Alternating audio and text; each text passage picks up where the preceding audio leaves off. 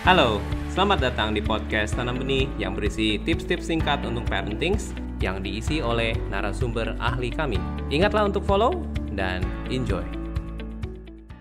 Emosi yang positif di dalam beberapa studi itu rupanya dapat meningkatkan keterlibatan, dapat meningkatkan minat begitu ya. Untuk nantinya keterlibatan dan minat ini akan meningkatkan atensi, kemauan seorang anak atau anak usia sekolah untuk dia mau memperhatikan sesuatu. Nah, pada saat dia sudah mau memperhatikan sesuatu, atensinya sudah meningkat, nah ini akan sangat membantu dia untuk kemudian dia bisa meningkatkan keterampilan kognitifnya untuk dia dapat berprestasi dengan lebih baik di sekolah begitu.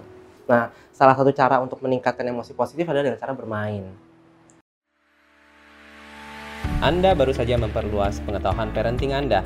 Follow podcast Tanah Benih di Spotify untuk terus mendapatkan update pengetahuan parenting. Mari bersama-sama menjadi orang tua yang lebih baik untuk generasi bangsa yang lebih baik.